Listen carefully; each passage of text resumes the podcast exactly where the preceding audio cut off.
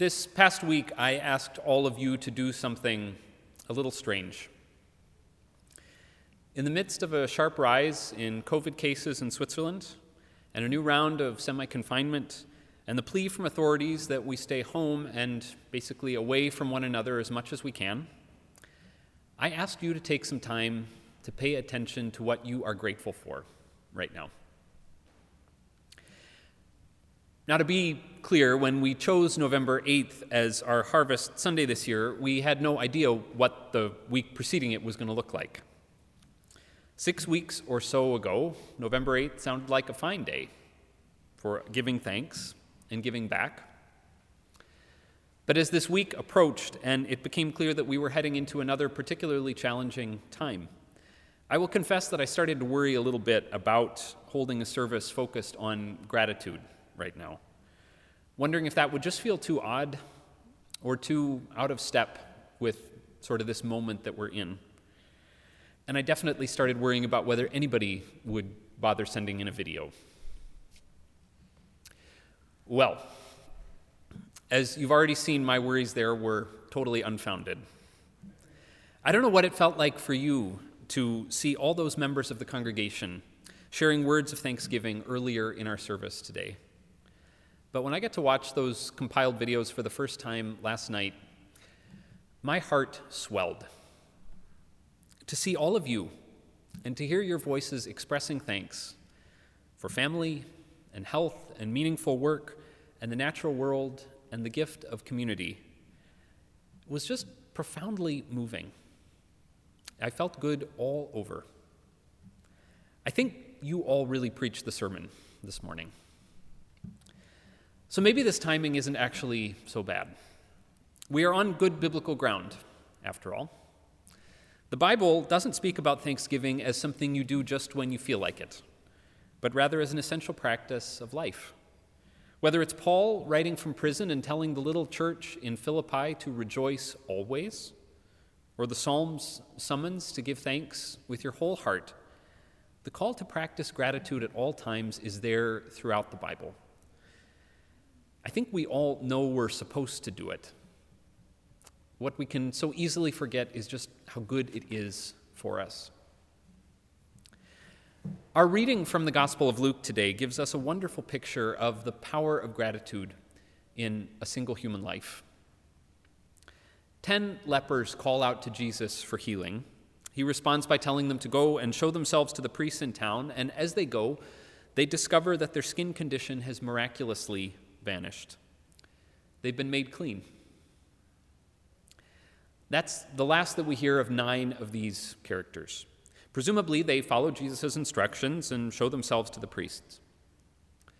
But one of them, who happens to be a Samaritan, decides to run back to find Jesus and lay himself at his feet in gratitude. His life has been changed, and he wants to express his thanks.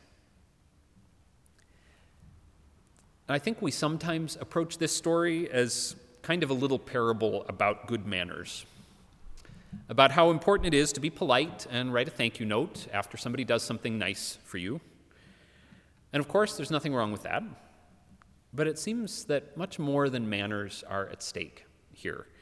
Because to the one who comes back in thanksgiving, Jesus doesn't say, Good job, your parents taught you very well, and you are a very polite person. No.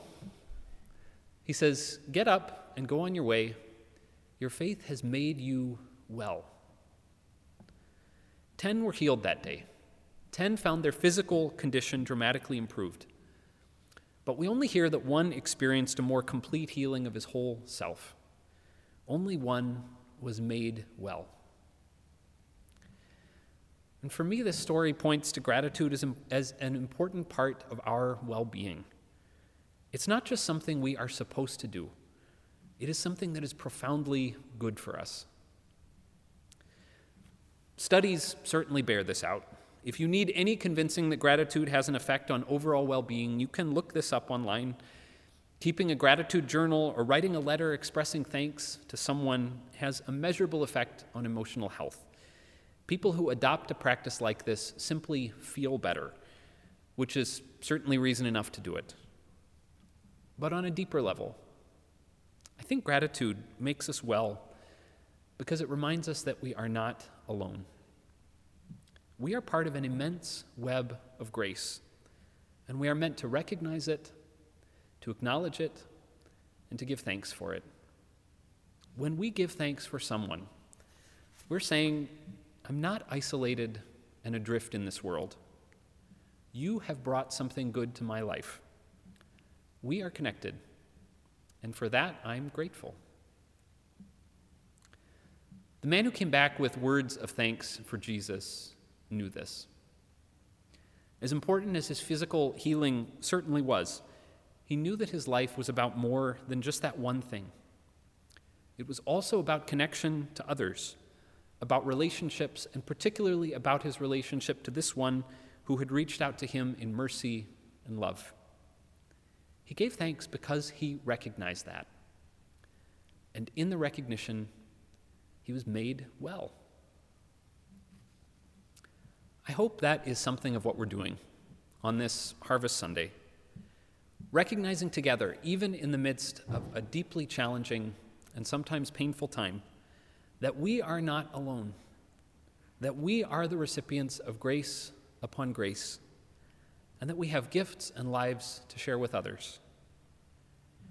Friends, in that recognition, there is healing to be found. And even in this time, joy. Thanks be to God. Amen.